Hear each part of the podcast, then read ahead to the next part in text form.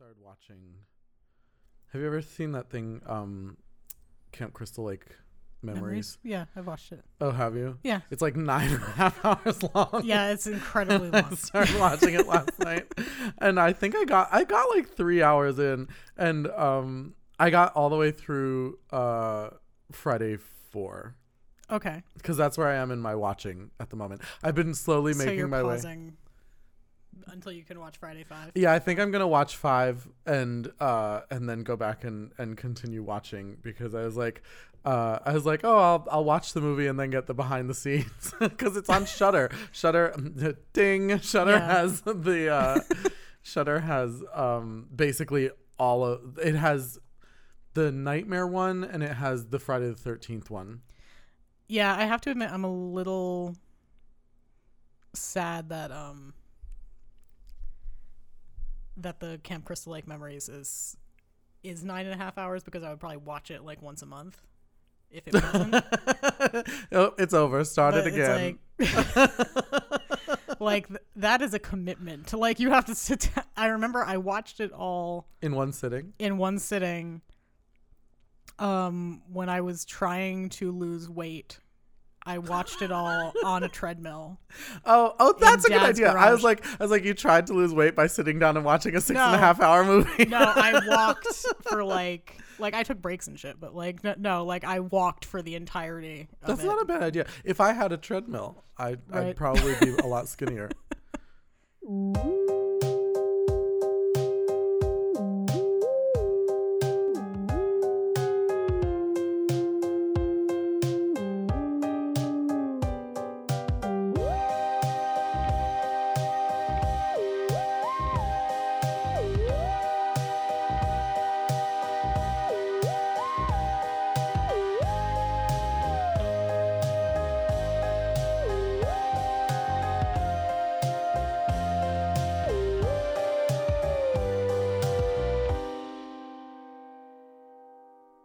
it's funny. I've realized that um, it's not as much fun to do the cold open anymore because you can always tell when I've started.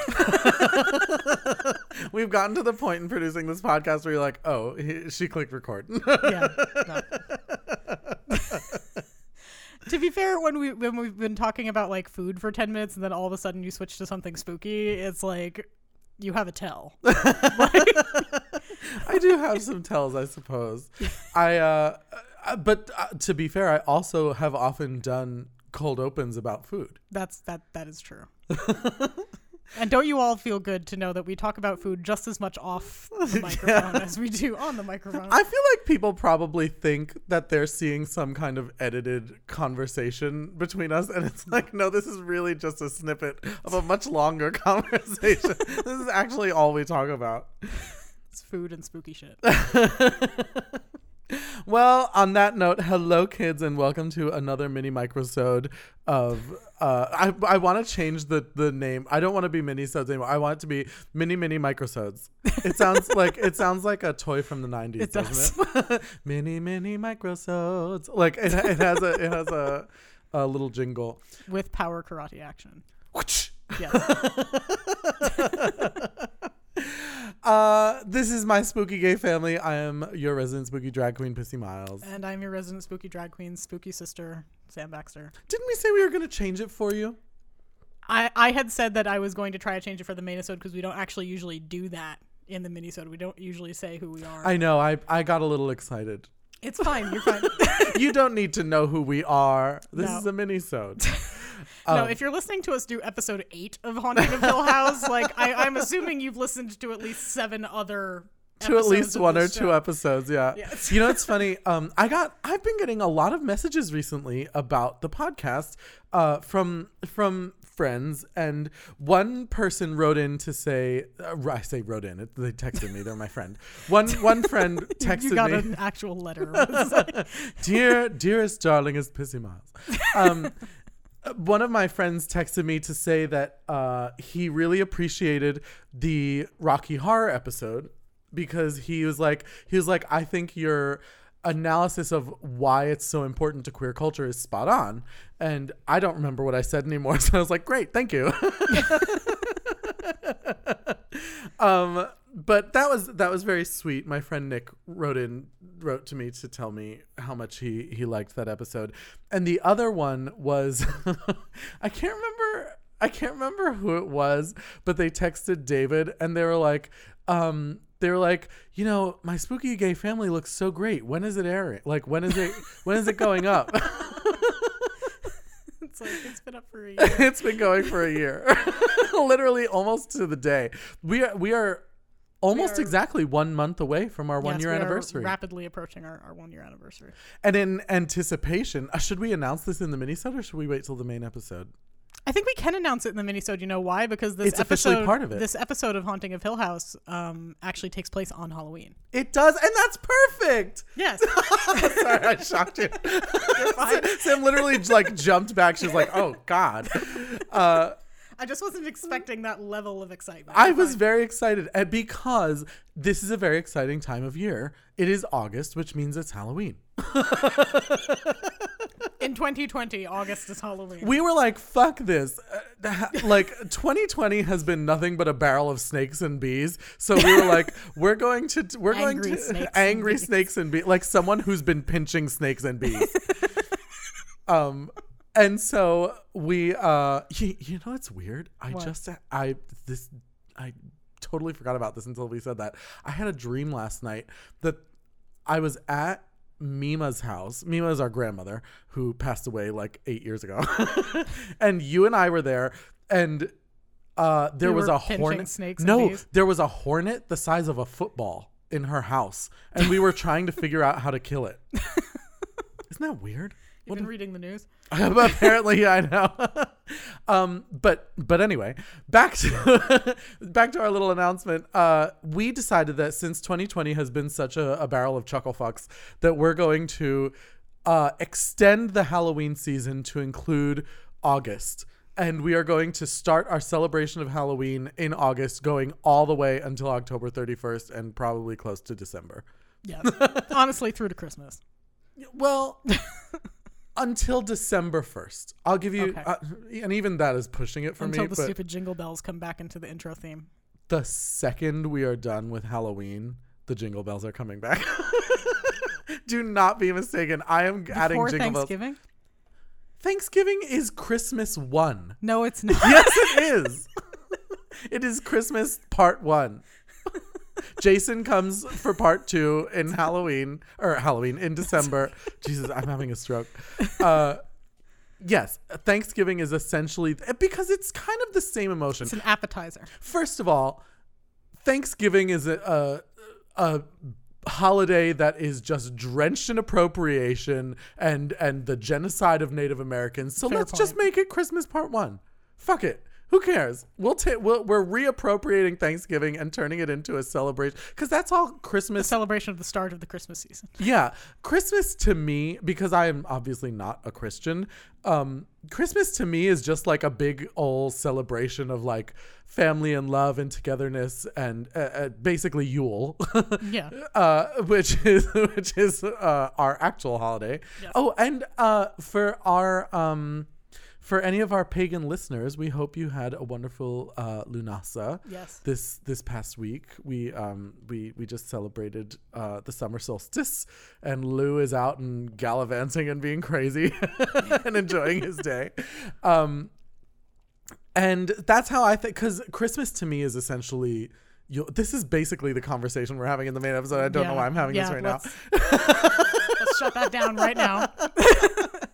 But that said, our big announcement is that we are doing the 13 weeks of Halloween, and we are going to be doing And lots. isn't it beautiful how that worked out? Because I didn't realize that that's what it was going to be. When I I, didn't either. The first week of August. But you were the one who realized it, and, I, and you were like, "You're like, do you know how many weeks there are from the beginning of August until Halloween?"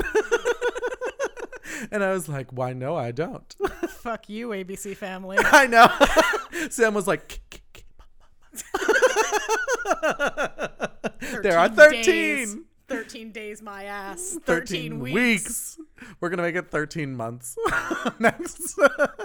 There are 13 months in the Celtic calendar. We can make this work. I know. We can we can do anything we want. we keep the spirit of Halloween alive in our hearts all year long. every moment of every year.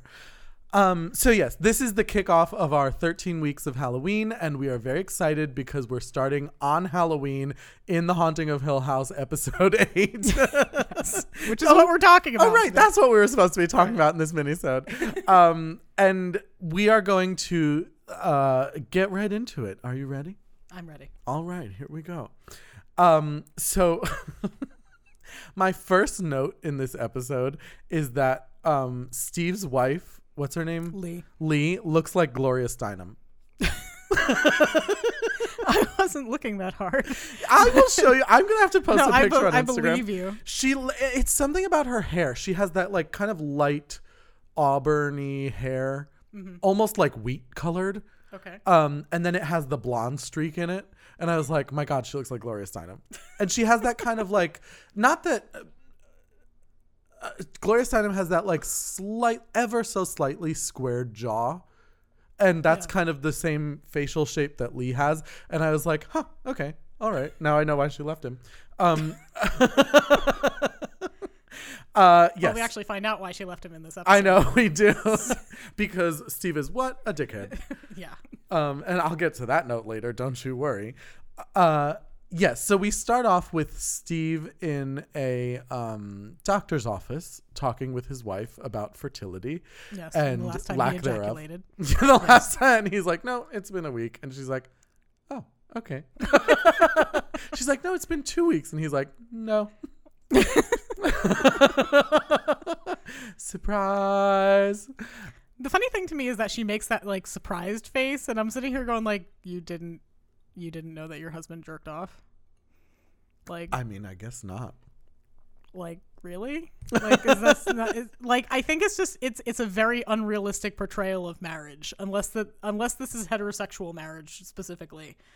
But I like, mean, I don't know because I guess uh, I don't. I don't know how far we want to delve into all of this, but um, oh, I'm already regretting saying.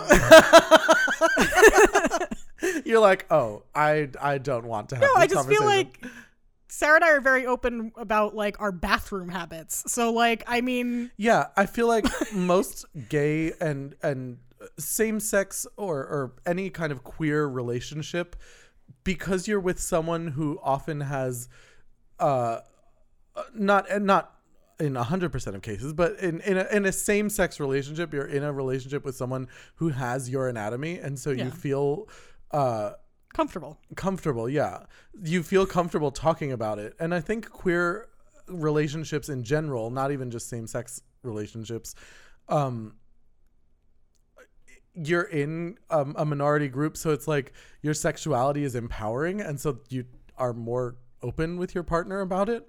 I, don't- I don't Yeah, know I maybe don't that i feel like that i'm making assumptions and, and statements that are just very uh very If you're a heterosexual and you listen to this podcast, please you're let us terrible. I'm, kid- I'm kidding. I'm kidding. We love all of our Please let us know if you were aware of the fact that your partner probably occasionally, poops. you know, does, does what they do. I always wonder. I'm like, do heterosexual couples like talk as much about the like non-attractive things in their life? I don't know. I'm sure they must. I, I mean, they would have to. I mean, if nothing else, like when you pick someone that you're going to marry, you you have to pick somebody who you think would conceivably like wipe your ass one day if you couldn't do it yourself. Hmm. So like, I know like David to th- I like to think that I mean Sarah's going to complain about it the entire time, but she probably would, Like, or at the very least, she would pay someone very nice to do it for her. but like, This is Dan. He's our neighbor. he's our professional butt wiper. what do you do for a living, Dan? well, um, he has a very shitty job. Uh, that said, we go from them talking about how they'd like to have children and having fertility tests done. He has this kind of uh, hallucination. Uh, Hallucination in air quotes. Because yeah, it's Steve. because it's Steve, so he saw a ghost and just won't admit it, which is basically the theme of this episode. Yeah. Um, and he has this hallucination of his mother kind of at the at the doctor's office, and that leads to kind of a flashback to Hill House and he's with Hugh and Hugh is like, uh, no, don't help me. I've paid people to do that. And it's like, you're clearly not our father. First of all, saying no, don't help me is the, is the cue that he is not our father. And second, saying I paid people to do that is, is a cue that he is definitely not our father. Especially because he's like, it would be unsafe for you to help me because I'm using like really harsh chemicals, and I'm. I remember sitting there thinking like, Dad would not have given two shits. Dad would not even Dad have was had masks. he would have been like, "Don't breathe for five Dad minutes." was like, I have to rewire the whole house, grab this live end, and climb up to the roof. I don't care that it's January in the middle of a snowstorm. Take this live wire and the gasoline up to the roof. Why is this so hard? The ladder's broken. Just, just, just climb up. It's fine. Use your feet. Run up the wall. He's gonna be so mad when he listens to it. And we have confirmed that Dad listens to this show. Yes. Um, And hand me the three eighths fucking bandersnatch or some The stupid shit. the shoestring mobile. Hand me the shoestring mobile. And you're like, Dad, they don't call it that anymore. What is that? Turns out it's a bandsaw. Yeah. He's like, you're like, what are you talking about?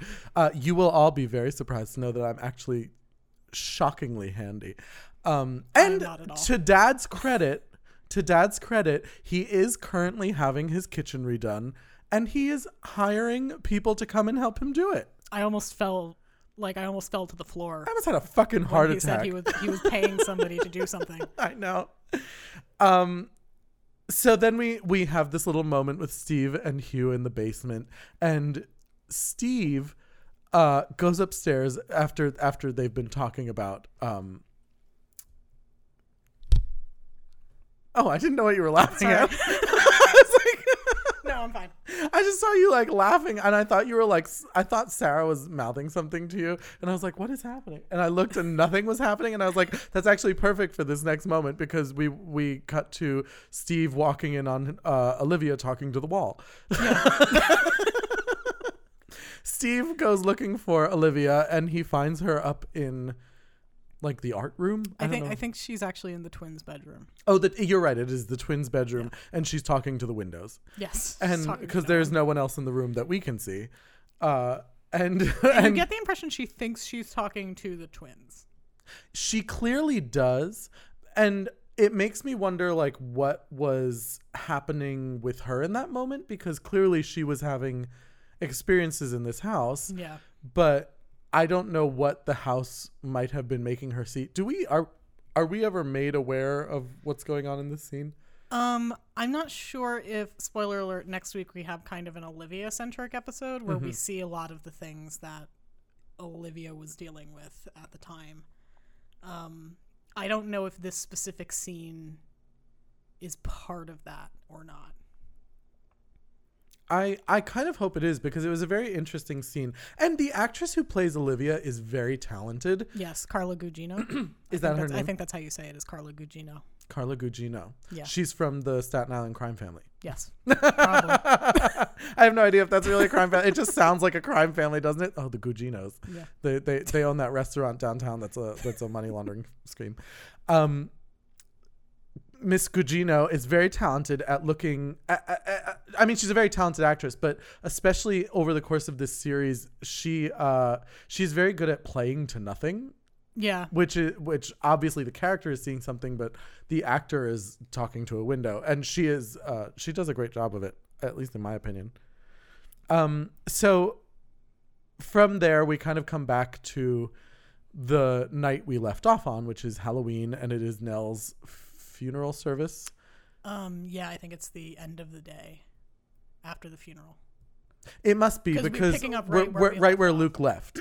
Yeah. and uh, they're trying to find Luke, um, and basically he has run off with the with Theo's uh, car and Theo's car and Shirley's, credit, credit card, Yeah. and or debit card, I should say, because she's talking about him going to an ATM to get Yeah.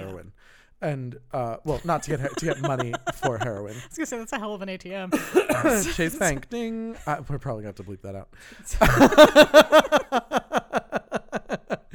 um, and basically, this episode was very frustrating for me, although it was very entertaining because it was much more fast paced and eventful than the Yeah. last episode. Um, this episode was very frustrating because we kind of see the continued kind of animosity towards Hugh and Yeah.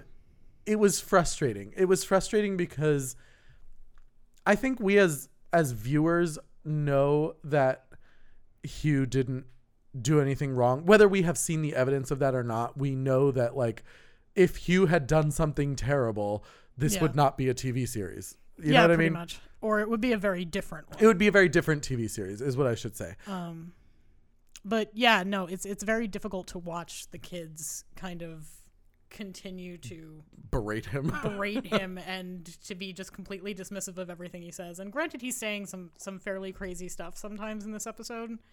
But like Steve's just such an asshole to his dad. But it's not even just Steve, if I'm being honest. Shirley is very dismissive of him. Yeah. Uh, even Luke, at some points in the last episode, was very dismissive of him. Uh, the only one who is not dismissive of him is Theo.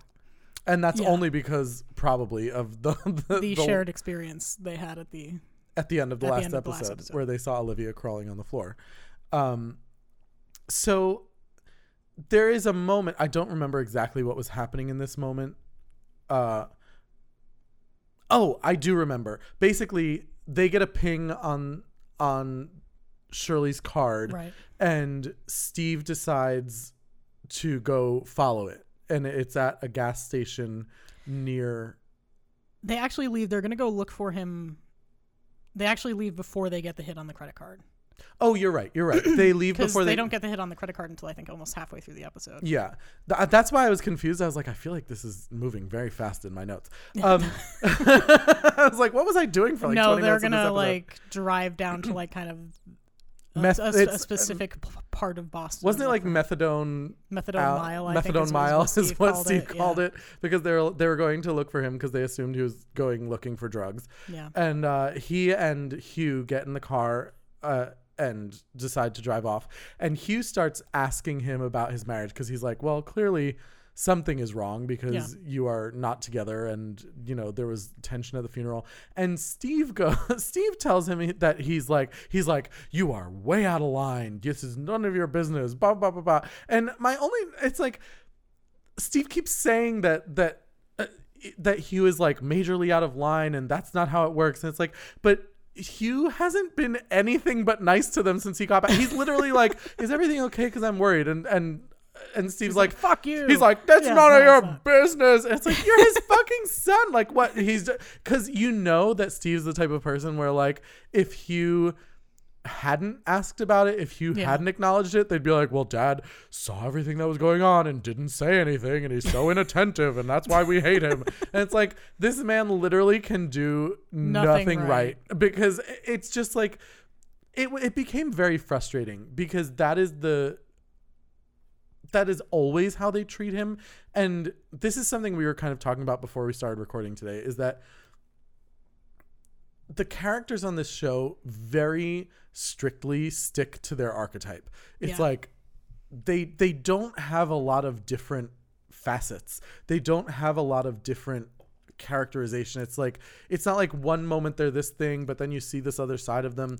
A lot of times they kind of keep this narrative moving of, of what this Yeah. character is and it, be, it can be very frustrating to me as a viewer I understand that. I think that the writing, I think it's an interesting concept. The fact that Steve is essentially is just uh, the human embodiment of denial um, is an interesting concept, but it does make it a little difficult to like him as a character or Yeah. to really care about him as a character sometimes. exactly because, he's constantly denying everything everyone says Yes, and he's being so obstinate and so stubborn that it's it's a little bit like, okay, you've been seeing shit all week.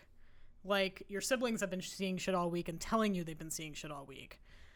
And you're sitting here absolutely convinced that this is some kind of mental illness that only rears its ugly head uh, when you guys are upset. Like I don't like the the thesis that this is some kind of mental illness that only occurs every so often is just so laughable. It's it's like i know it's like this is this is such a threadbare idea, and you and Shirley as well have I was kind of say clung Shirley. onto it. Yeah. Cause Shirley is the same way in this episode. It's like you had the moment in your um in your basement with you know Nell and the and Olivia with the box. and Olivia with the well, yeah, Olivia with the box and Nell and all that stuff that happened in the morgue, and um, still we see in this episode her continue to deny that anything you know quote unquote supernatural could be happening to her, and it's like I don't know if this is a defense mechanism or if this is just what the writer felt needed to happen to propel the story forward, but it, it it was frustrating as a viewer because you're sitting there going, how in the world can you be having all of these like crazy experiences and not acknowledging that it's happening in front of you? I'm the kind of person where it's like, I see something happening in front of me and I, I, don't turn the blinders on. Like, I, I, I guess I just don't understand what it's like to be that kind of person where it's like, no, this can't be happening. This can't be happening. This can't be. Ha-. It's like, this thing is happening right in front of you. And whether or not you can explain what you're seeing is one thing, but the fact that it's happening, it, it's like you, you keep hearing banging on your doors and windows, and then you go outside Yeah. and no one's there. And it's like, well, what's the answer then? Like, do, do, you, do you have Rocky Balboa the mouse living in your fucking walls? I don't understand. that whole sequence, especially since it echoes Shirley's nightmare from episode two. I think that was actually one of the scariest sequences in this Mm-hmm. episode, especially because Theo is standing there going, "We are both experiencing this. Why can't you like I know. like what the hell do you think this is?" And Shirley's like, "Oh, it's a bunch of kids pulling a prank." I'm like, "How many kids are outside your fucking funeral home like punching your walls?" And where are they? like, what do you have? Massive bushes They're everywhere? not laughing or anything, which is kind of a thing that happens in pranks a lot. I know. And Like- what's funny, like that is the next scene. So it's like uh, all my one of my only notes was Shirley is such a pain in the ass because it's like this is actually a very scary scene to me. Yeah. Like I think anyone, it, it's such a simple scare, but I- I think that's what I appreciate about it is that like we all know what's going to happen, but it's still scary to see it happening with like the ringing of the doorbell and there's no one there and and her putting the candy outside because she's like oh kids are being mm-hmm. annoying and then she comes back in and the the knocking continues and she goes back out and there's no one there and she finally turns the porch on the porch light on and again no one there when there's knocking and Theo is there and I guess you know we're she's we're meant to think that she thinks it's Theo for a second Yeah. and you know then they start to have their conversation and then you have the really crazy moment where it's like there's banging on the windows there's banging on the doors. She opens the door at one point right after the banging Yeah. and there's nothing there. The door closes slowly and the second it's fully closed it's there's banging on it again. Yeah. and it's like at what point do you sit there and go things are happening right in front of you. Well, what, like i don't know how to describe this to you and they're happening with another person present which is which is the thing that again like always gets to me is that kind of like and again the only person who seems to like follow logic in this instance is theo mm-hmm. because she looks at her father at the beginning of this episode and says are we not going to tell them what we saw? Yeah like so theo is kind of acknowledging okay i this has to be real because i saw it with somebody else. It's validated. It's validated and shirley is still denying that it's happening with theo standing right there just as afraid as she is. Yeah. And poor theo's having a night. Yeah, Like- she's had quite a moment. it's been it's been a not so great night for Theo, to be fair. Um, but I also wanted to point out before we move on too far that before all of this happens to Shirley and before Theo gets there, um, her husband, what's his name, Mike, Kevin, Kevin. Kevin, uh, takes the kids trick or treating, and is her son dressed as Daredevil? no he's just like zorro i think he has like a black mask on It looked like, Daredevil because it was like covering his eyes, and I was like, "Way to go, Netflix! Cross promotion. Here we go." uh, so he is he is Zorro or Daredevil or Dare Something. Zorro, yeah uh, Zor Devil. yeah I sure don't I don't know what the fuck he is. Um, and sh- and Kevin is like, when I get back, we should talk. And she's like, you're not coming back. You're going back to the hotel. And it's like, oh, Shirley's gonna keep being a pain in the fucking ass. yeah Um, and also like he's gonna drop the kids off Shirley. i, I hope he's not just gonna be like okay kids this is my turn off like go on home he just throws them out of the car as he's driving by. she also tells him to turn the porch light off because she d- can't deal with trick or treaters tonight. And like, I'm sitting here going, like, you don't do that. Sam's gonna come get you. I know. Like, Like- this is this is how it all starts. Turn the fucking light on. Turn the fucking Cheryl. light on, put the candy out, do something. But like, Cheryl, you have to you have to stay true to the the theme of the holiday. this is a trick or treat reference for those of you who don't know who Sam is, and I'm sorry that your life is empty. And if you don't know who Sam is, you should definitely be listening in the next few weeks as we celebrate the 13 weeks of Halloween. Um, because we might just tell you who Sam is. Um, yes. So Shirley continues to be uh, a huge pain in the ass, Yes, and she has this experience with with Theo, and um, which is something that Theo kind of says to her during the fight that they have. Yeah. is is kind of you are always pretending to be perfect and you're a pain in the ass. and then Shirley per- punches her in the boob. Yes, and then Shirley, Shirley punches her in the boob. Did you just punch me in the boob? yeah, I think yeah, I did. I did. Because she has a moment where she's like, "Oh my god, I just did that," and then all of a sudden she's like, "No, I'm gonna own it. I'm gonna own that I punched my sister in the tit. Titty like I punch. meant to do that." karate chop action. Go go Cheryl. um yes. So and at I think this is the point where uh she gets a call that yeah, it's right after the banging stops. Sorry, I just had I, I was I'm like I You're okay. literally watched this episode like an hour ago. I should not be this confused about the the um timing of everything cuz I think after the banging stops is when she gets a call from Steve or from their dad saying that um he was going to the house. Right? So it must be before this that they called No, because Shirley tells them that he's going to the house. But that's but I think she gets a call from him and she at it's at this point that um Shirley tells Theo that she thinks he's going to the house. I think she told them that too because she keeps saying he stopped in Amherst and Amherst, Amherst, is yeah. on the way to. Yeah. She keeps saying that over and over again. It's on Route 202 North or whatever the fuck. Yeah, wherever the hell it is. Yeah. Just a few miles away from No. Just a few miles away from No. Northern Massachusetts. um then we go back to uh Hugh and Stupid in the car. Yes. And it's funny because they have this conversation. I mean, previously they had the whole conversation about the kite and the line, and he's the, he's the anchor and she's the kite. And which was which was one of the few instances where I agree with you the writing of dialogue is terrible in this show. and it's like Um. I get it, like effective, and it is kind of a like every relationship is kind of like that though. So it's Yeah. like whatever. But um, No, I get it. It was just it was a very heavy-handed metaphor, and it was yes, it was very heavy handed. And I, I think the thing, um, you know, now we kind of get into the whole, they start having a conversation about Olivia. And that conversation kind of becomes shaped by the fact that Steve insinuates that he believes that at the very least Hugh was abusing their mother, yeah if not the one responsible for her. for death. her death yeah.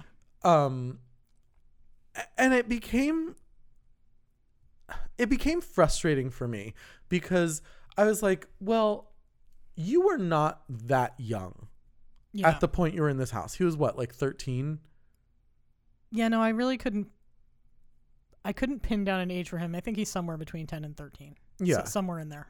yeah he's got to be like just about a teenager and it's like have you ever seen your dad be anything but a doormat Right. Like like Hugh Crain is the quietest, most like you could literally like slam his hand in the drawer and he'd be like, "Thank you, I deserve or it." Or cut it on a fan and he didn't even beat you. And he didn't do anything. Yeah. Like, but this is the man who was like beating your mother. And it's like it just was frustrating because it's like I get that they're setting up why the kids have this resentment toward him, but it just feels so put on because it's like Hugh was not abusive in any other way. So it's like, why would this be the thing that felt so do, am I am I Yeah, m- no, you're making sense. because it just felt like you've never seen any other display of this behavior and it's uh, uh, but somehow he was abusing your mom like i, I, I don't know because i know that obviously people who are abusers do not abuse everyone in their lives but especially children usually are the receptors of action like that when Or at When least witnesses to to that kind of violence. Exactly. And I felt like, to me, it felt like if this was happening, you would have seen signs of it Yeah, e- even just him having a temper, which he doesn't really appear to have. or a personality. Which he doesn't really appear to have. exactly. so it was it was a bit frustrating this part of the conversation. Um Especially because Steve is being so accusatory, and we're about to find out in like 10 minutes that Steve is like a total shitbrick. oh, So, like, I have I have quite a note for Steven. Don't you worry. Um so then we kind of cut back to Shirley and and Theo. Theo and all I could say was like thank God Shir- thank God Theo was there for Shirley because what she says is absolutely right. She's like I stayed for you. She's like I'm a fucking doctor. You think I have to live in a carriage house like I did this because you're a fucking mess and you think you're better than everybody. And it's like, finally, somebody told Cheryl to shut the fuck up. Like, ha- this half a sandwich eating bitch, like, shut up. shut up. She's so annoying. And it's like, I feel for her. I, I honestly truly do. But then it's like, it's all the things we've talked about. And we didn't learn exactly what I thought we were going to learn about Shirley in this episode. Yeah, so no, I I don't want to say too much about it Later. but it's like clearly shirley you've got some skeletons in your closet and you are not perfect but you're holding everyone to this crazy standard of perfection and it's like the whole idea of like i saw what i saw and i'm not even going to talk to you about it Yeah. and it's like if you had just let theo talk to you or your husband. or your husband Either like one of them. most of this episode would not exist you know what i mean like Yeah, just It's talk to your talk to your family people even if you think they've done something wrong, like talk to them. like My- don't just get up on your high horse and just gallivant around the funeral home. like Like Shirley's got the horse ready like every second of her life. She is just standing there with her hand on the reins, just I- ready like to princess hop up. godiva Like like, um, I my exact note was thank God Theo is there for Shirley, who is the ice queen, because she is. She is just like the coldest shoulder.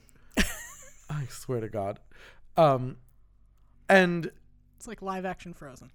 Basically, basically, and one of them even has to wear gloves because she's afraid of her, the powers in her hands. Yes. Um, how strange, huh? That's a funny little connection. Hmm. Um, this is the darker side of Frozen. so then we cut back to Steve and uh and Hugh, and this at this point they have gotten the call from Yeah. Shirley that he is on his that Luke is on his way to the house, and they have discovered that he bought um ga- like five, Five gas cans of gasoline. yeah, and is and is intending to uh burn the house down. And Hugh is like, "All right, I'm driving." And Luke's like, "It's my rental." And he's like, "I don't give a flying fuck. Get in the car." um and then we kind of have this wonderful interaction where Hugh finally tells Steve to just shut the fuck up.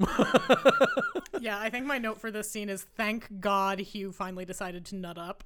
yeah. Like yeah Be- because i mean before we get into the nuts and bolts of the scene we have steve admit to his dad because steve's dad is basically saying like uh well my my exact note was um what should we call it oh fuck i lost my place in my notes um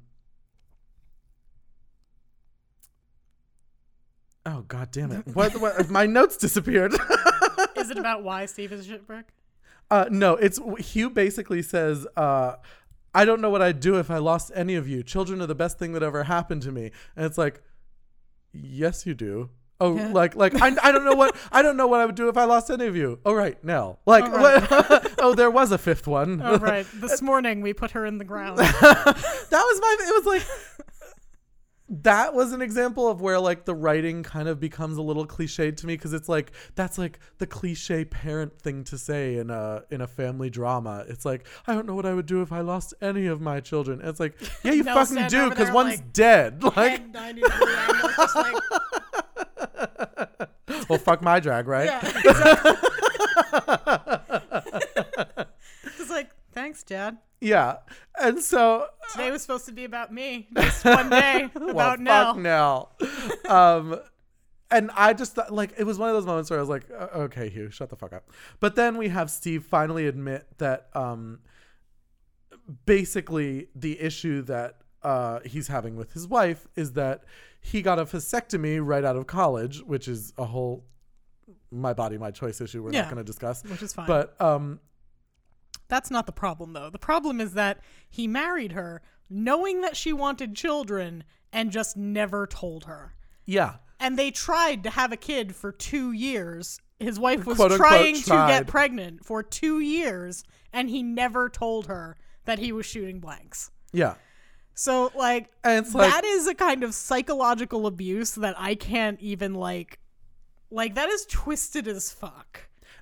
I know. And it's like, how many thousands of dollars did you probably spend on like IVF and tests and nonsense? Well, they were about to start IVF. I think is, is I think is the issue. Like they were trying it, sort of, you know, the good old college try. um, and they were about to start sort of bringing science into it. And I, the thing is, they're at this doctor's appointment, and he doesn't start freaking out until she's like, "Yeah, no, we're going to test the motility of your semen." and she's That's like, when he starts freaking out. and it's like, what did you think was going to happen, like, seriously, Steve? like, what did you think was going to happen here? Like, like They're going to be like, all right, try again. like with the knowledge that both of these methods require your sperm Mm-hmm.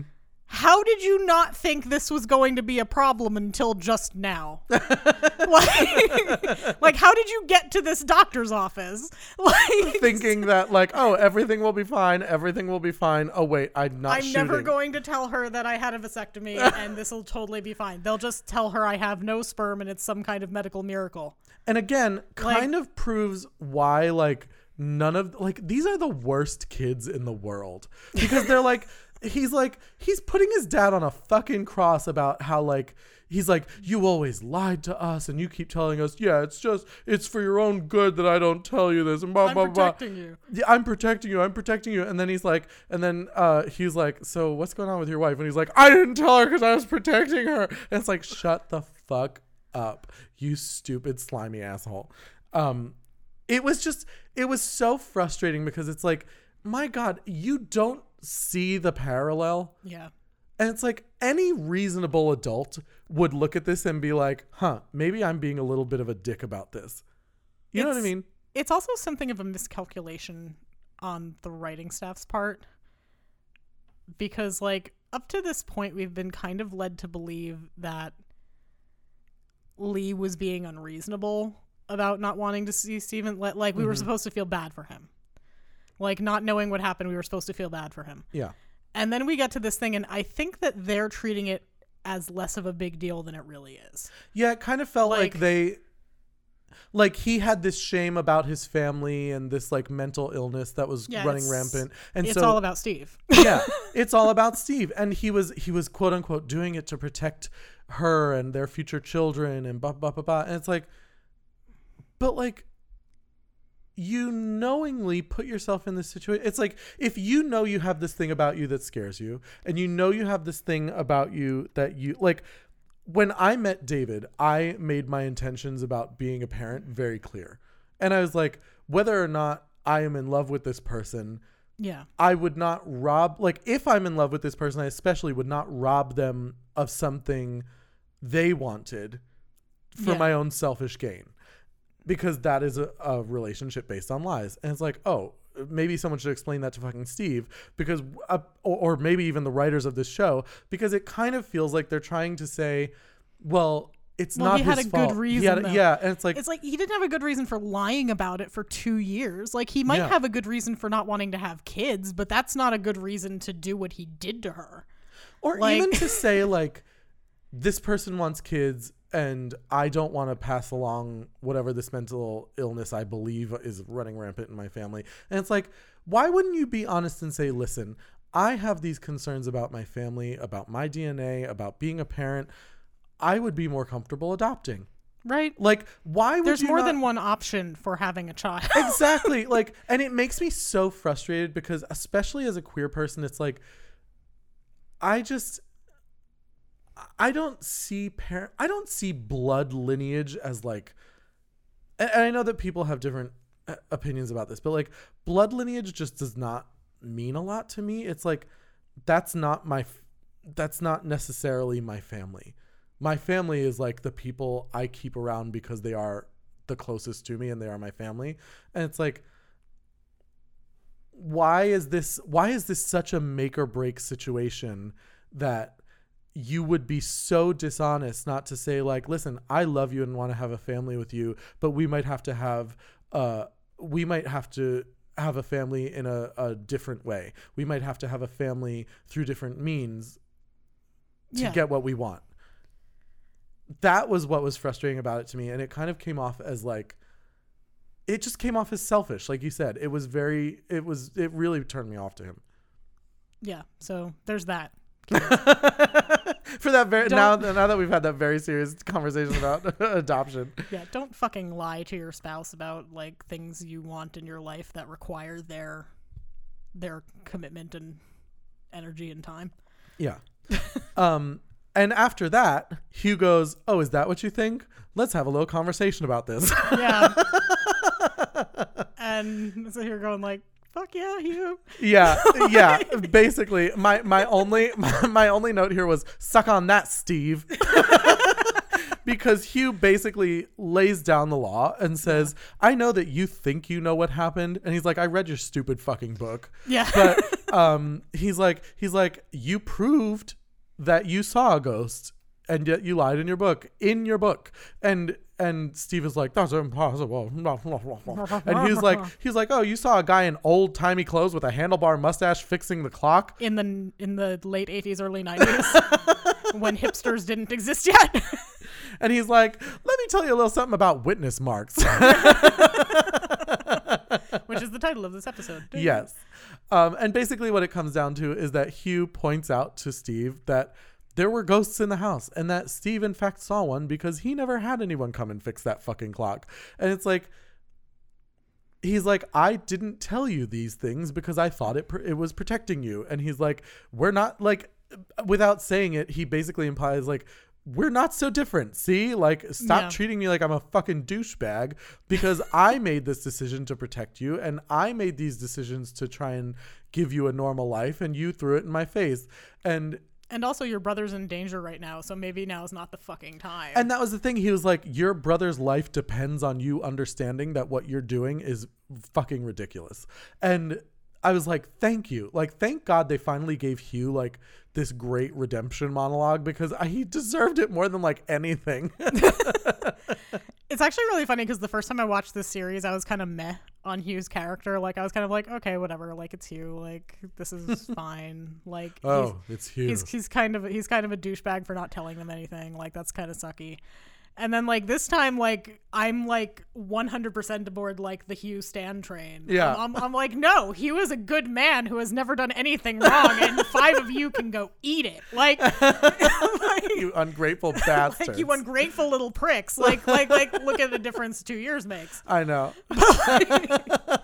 Somewhere, dad is sitting here going like, I just have to wait, and then some, some. Dad's sitting at home going, Oh, are you really this introspective? Are you?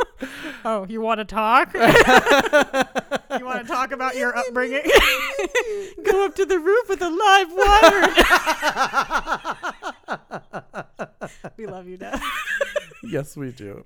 Um, so then we cut back to Cheryl and uh, Cheryl. Cheryl. Uh, it sounds like Cher is always the one saying her name. Cheryl. Uh, wagon wheel Watusi. Uh, Cheryl and Theo are driving in the car and they're having an argument because Theo is once again trying to tell Shirley that she's being an unreasonable idiot. She's trying And- to apologize. Yeah. She's trying to like, I'm sorry. yeah. And it kind of explodes into this fight. And then we uh we get the moment that you didn't like the first time. No, I wasn't a fan of this the first time it happened. did you wanna did you wanna talk about it? So they're arguing and they're going back and forth, and all of a sudden, out of fucking nowhere, out of the back seat, Nell comes like rocketing into the front seat, and she just screams. It reminded me of Mrs. White in Clue when she's like, please! And she Yeah. smashes the, the glass because it was basically Nell being like, stop it! like, shut the fuck up! And Um, thank goodness for Nell because they both freak out. They pull over, and I sit here going, like, was that a prank, Cheryl? like, was it just kids, Cheryl? Cheryl. And Theo comes like rocketing out of the car, going, "You saw that? You saw that, right? Like, like, like that was her. Like, like, like, Yeah. you can't lie about." And Shirley's standing there, like you can see the wheels turning in her head for like some kind of bullshit explanation. Mm-hmm. and then Theo turns into Hamlet I know. for like five minutes. I know. It gives this like soliloquy. Yeah, Um, and again, this was. this was a kind of a, a moment where I was a bit critical of the writing, but Kate Siegel did a good job though. Kate, yes, she did a great job. But again, I was, I've, my criticisms as far as this show goes are almost exclusively for the writing because I think there are some, there are some major holes, especially in this monologue, if I'm being honest, because basically what Theo admits is that she touched Nell's body mm-hmm. and she felt this nothingness, this like overpowering nothingness. Existential dread. existential dread essentially yes. And she was like well is that where she is now? Is that where mom is? Is that what happens when you die that there's just nothing? And she it, she basically like says that she was trapped in this thing where she couldn't feel anything and that's why she was drunk at the funeral and that's why sh- all this shit happened. And she basically became overpowered by this nothingness and was like in a cloud of darkness and that was why when the lights went out and she was in the basement she saw this like beacon of light and went toward it and it was Kevin and maybe tried to kiss him Perhaps tried to kiss him, but either way, he pushed her away. he pushed no. her away and said no and it brought her out of this like dark episode she was having and she finally started to feel things and started to grieve and it like it fixed her and that was when shirley walked in and uh and caught them and thought that something had been happening. Now i remember liking this explanation a lot better the last time i watched this. Um, this time it felt a little bit like I don't know if I would believe someone if they told me that. uh, it was just it was very strange, and especially because it's like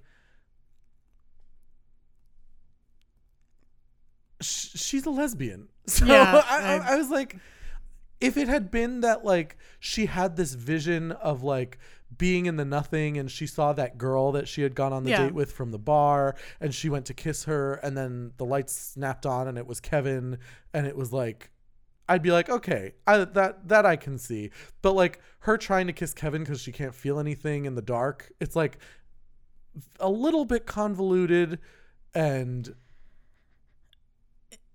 it's also just it's such a like the whole purpose of this monologue is to explain why this happened mhm. which is really just it's trying to explain why we wrote it in.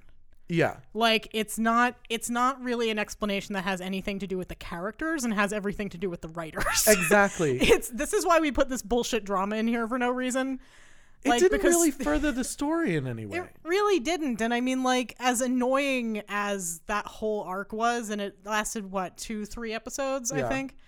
Like, at the end of the day, that's all it really is, is it's it's annoying. Mm-hmm. Like, I don't feel for Shirley. I feel bad for Theo, kind of, because of the Nell thing because of then the it's Nell like thing, but, like, as a queer person then I'm also rest turned of- off by, like, as a queer person, I'm turned off by the whole thing. Yeah, because it, it kind of like I, I don't know, it feels like a straight person writing a gay experience to me. A, A little, little. bit. Like or their idea of like I, I, don't know. It, it it felt very dismissive of a lot of things about a queer Like- life. I understand the whole idea is like when you're in that like sort of existential spiral, like you just grab for anything. Mm-hmm. Like it doesn't matter what it is. And while I understand that that's kind of where they're coming from, you have to be so careful with queer representation in media. Like and not just that, but like, uh, uh, because I think that's very valid. You do have to be very careful with queer representation in media because it, to people who are not familiar with with queer stories or or queer lives or queer people, um, it kind of casts this shade of doubt on it. yeah. You know, but And I want to be clear, like we have not been led to believe that Theo is like bisexual or pansexual or anything like that. Like No. she's never explicitly stated to be a lesbian, but she she's never shown any interest in romantic or sexual relations with a man in the series. We have no reason to believe that she's not a lesbian. Right. Exactly. And then on top of it, it's like there are so many ways this whole thing could have been explained Yeah. that just didn't end in a, a, a, a queer person doing something ridiculous. I, I think I think it also just like if you were really concerned that not enough was happening, like why not just throw more spooky shit in? Like we talked Yeah. last we talked last episode there were almost no scares. There was like Yeah. one big scare at the end and that was kind of it. Like I get that it's about the human drama, but like I think that this was needless human drama that Mm-hmm. could have been you would have been better off putting in more spooky shit. To be perfectly honest, like it was just it was a it, you took a you took a swing and you totally missed the ball. Yeah, it was like swinging for like the fences. you missed the ball and threw the bat into the stands, yeah, like, and, and, and hit a 10 year old. in the face. who was there on the wish program like like there's you you literally fucked this up as far as you could fuck it up and it just felt very disingenuous it felt very um like kind of offensive if i'm being honest um Especially since Mike Flanagan has said that like Kate Siegel wanted to play Theo as a lesbian because it's subtextual in the book, and that she Mm-hmm. wanted to explore that as part of the series. So it's kind of like here's this golden opportunity throw it in Yeah. a well yeah, kind of. oh even the lesbians still end up accidentally fucking their sisters brothers like that, oh that's Yeah. how this goes It was a little bit like we really want to make this drama and we really want someone to kiss Shirley's husband so she goes off the fucking rails. Mm-hmm. But the only living sister that we have is gay. yeah Oh well. and that was how it felt. It's like I, I felt like it. Uh, I think you're absolutely right. I think they wanted to have some kind of drama between these two sisters, and it was just like, again, not to be, not to be, The thing is, not to generalize, but like it comes off as like, well, what? Co- it comes off as a straight man saying, well, what causes drama between two women? A man. they also just like they already had it. Theo took Steve's money. Like you Yeah. already had a thing for for Shirley to be up on her horse about. Exactly. You also had the fact that Theo knew Kevin took Steve's money and never told Shirley, which Mm-hmm. is actually a betrayal of trust. Yeah. And you had something there already. You didn't need to make them do that. Like, Exactly. Like it's a little bit like when when kids play with Barbie dolls. Like it's a little bit like okay, and make them kiss. It's like no, don't do that. like, like, you don't always have to make them kiss. I know. Sometimes sometimes they stay six feet apart and wear masks because it's safe. Yeah, exactly. Oh, good. That was, I will say, that was my biggest complaint about this scene is that it just didn't really, it didn't feel like it justified the moment. It didn't, because it kind of was like her saying, like, well, it's only a minor misunderstanding because I actually did try to kiss your husband. And it's like, what? Yeah. like, it It's just like that's not a minor misunderstanding, Theo. You tried to kiss him. I know, and it just felt very strange to me. It did not mm-hmm. feel like a queer experience. It did not feel like like what a gay woman would do. Even in a even in a dire situation, it just Yeah, didn't no, feel like a gay experience. Not like that. Like it would be one thing if she had like I don't know, like hugged him or like buried her head in his chest and started Yeah. crying. Like, like there are so many ways to be physically close to somebody that aren't sexual and aren't romantic. Mm-hmm. That having giving it that that twinge to it, especially for Theo, who's an empath and just had to take off her fucking gloves and Touch grab something. his hand. Yeah. Like she could have shook his damn hand and gotten the same thing. or like poked him in the nose. Like Boop. Cause that was that was the other thing that kind of bothered me about the whole monologue. This whole explanation for Theo just like felt very, very strange in that she goes on and on about feeling nothing, but I don't feel like any of that was exemplified in the previous episode. It's like, what did you only write the first seven episodes and then you're like, oh shit, we have to finish this. and then and then you started writing this like the day you were supposed to shoot it. I, it didn't make sense to me. She's like, I felt nothing. I wasn't there. I felt no emotions. Blah blah blah blah. And it's like, It's like you were angry as fuck you all were the way. angry and like- clearly grieving and like sad. It's like And she falling off a couches. Yeah.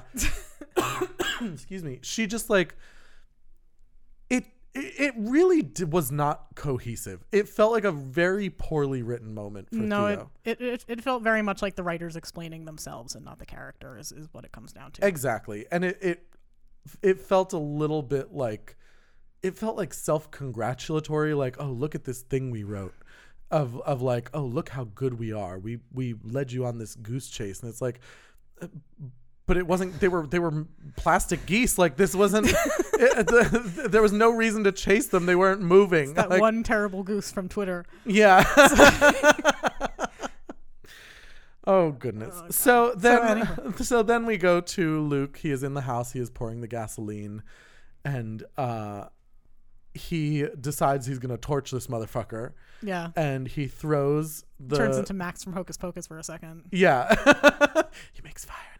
his hands. uh he and he makes fire in his hands and he throws it into the, petrol gasoline, and mm, it like it does like a light does burn like for a second and then whoosh. whoosh. And then it's gone. He's like what the fuck? And then uh olivia shows up Yes. and distracts him for a second. In a red dress for some reason. isn't that explained?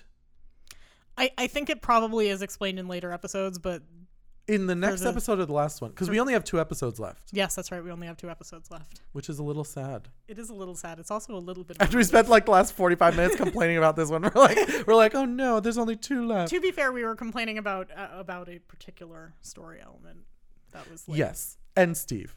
and Steve We And did Shirley. complain about Steve and Shirley. So most of the cast.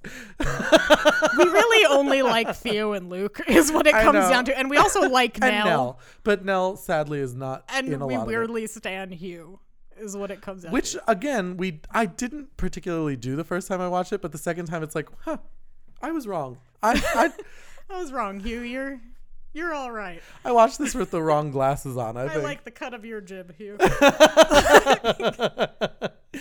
um, and so the episode ends with a ghost behind Luke, kind of uh, grabbing him from behind around the face. yes, She just grabs his entire face. And I said, I said, what if that ghost is just blind, and she wants to know what he looks like?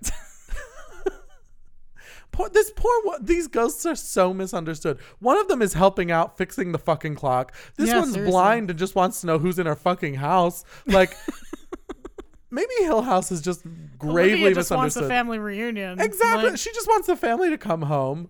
And I mean, granted that And she die, strangles but them yeah, to death, that's- but or breaks their well. necks. yeah.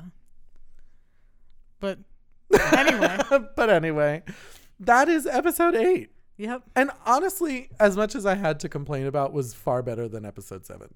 Yeah, no, it is definitely better than episode seven, at least in the fact that there are scares. It had some really one. good scares in this one. The banging, particularly. The banging really got me. I think the Nell jump scare Yeah. was effective, and upon second watch, was more than just a jump scare. It really kind of had a story element to it. Yeah.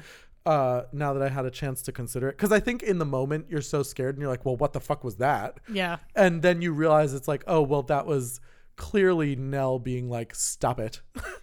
and FYI, it got me again. Did it? Yeah, it did. I, I had no idea the timing of it. so I was You're just sitting there white knuckled on your on your So I was sitting there recliner. and they're arguing in the car, and I'm like, it's coming, it's coming, it's coming. Where is it? Where is it? Where is it? And then it happened. and I'm like, fuck. so, so it's a very effective jump scare. It's which It is, the, is. it's the best kind of jump scare, which is it'll get you more than once. It will. Although I will say, knowing that it was coming this time made it much more bearable. Yeah, no, I don't think it, it was quite as much. It's a little bit like when you when someone sends you a video and it's like underwater and you're sitting there going like, "There's going to be a shark in this video." Oh, absolutely. Like, and you're sitting there like with the phone like five feet away from But you. your but eyes glued to it. eyes glued to it. it's a little bit like that. And eventually the shark pops in and you just go, oh, fuck. Son of a bitch. Like, but you're not like shitting your pants terrified. It's more just, damn it. Like, I knew this was coming. I knew this was coming. All right, kids, that's it for episode eight of uh, Haunting of Hill House. I hope you enjoyed it. Happy uh, beginning of Halloween season. This is our first of 13 weeks of Halloween. Happy October negative 58. Negative 58. I actually did the math. Did you? yes, I did. we need to get you a hobby. uh, all right, kids. This is Uh, my. You're like, but this is my hobby, counting to Halloween. Um, I hope you enjoyed this episode. We will be back on Thursday with more My Spooky Gay Family. We have a very, very uh, silly episode planned for you this week. So tune in on Thursday, and until next time, stay spoopy and remember. You ice people out. You always have. I ice people out? Uh, have you met yourself? so I chose to live there to help try and keep you warm. you fucking suck at apologies. I don't have to live in your guest house. I'm not some bohemian weirdo. I'm an adult. I am a fucking doctor. You're a fucking slut. I just need you to know that it wasn't Kevin's fault and he didn't do anything. Don't fucking dare defend my husband. all of us, all of us are just always helping you keep up this idea in your head that you're perfect Shirley and we're just a bunch of fuck ups fucking up perfect Shirley's perfect fucking life. No! No! You do not just get to shove me out of your life.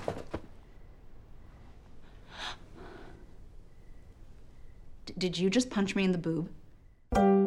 My Spooky Gay Family features music by Nate Walker, artwork by David Alon, and this episode contains clips from The Haunting of Hill House, distributed by Netflix 2018.